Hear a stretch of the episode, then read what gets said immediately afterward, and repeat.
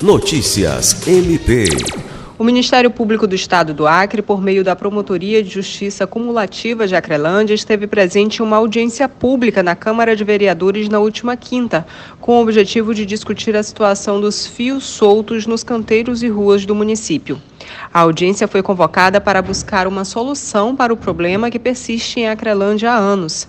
Empresas de telefonia, internet e energia frequentemente deixam cabos jogados nas vias após realizar intervenções nos postes, sem efetuar a devida recolha e destinação correta, o que gera risco de acidentes com pedestres e motociclistas, além de poluição visual na cidade.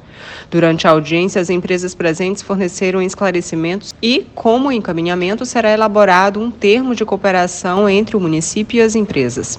Este documento irá estabelecer prazos e responsabilidades para a remoção dos fios antigos dos portes e das vias.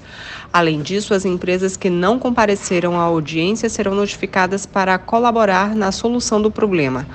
O promotor de justiça, Flávio Bussabi, destacou que o MPAC está atento ao tema e busca contribuir para a resolução. Samia Roberta, para a Agência de Notícias do Ministério Público do Estado do Acre.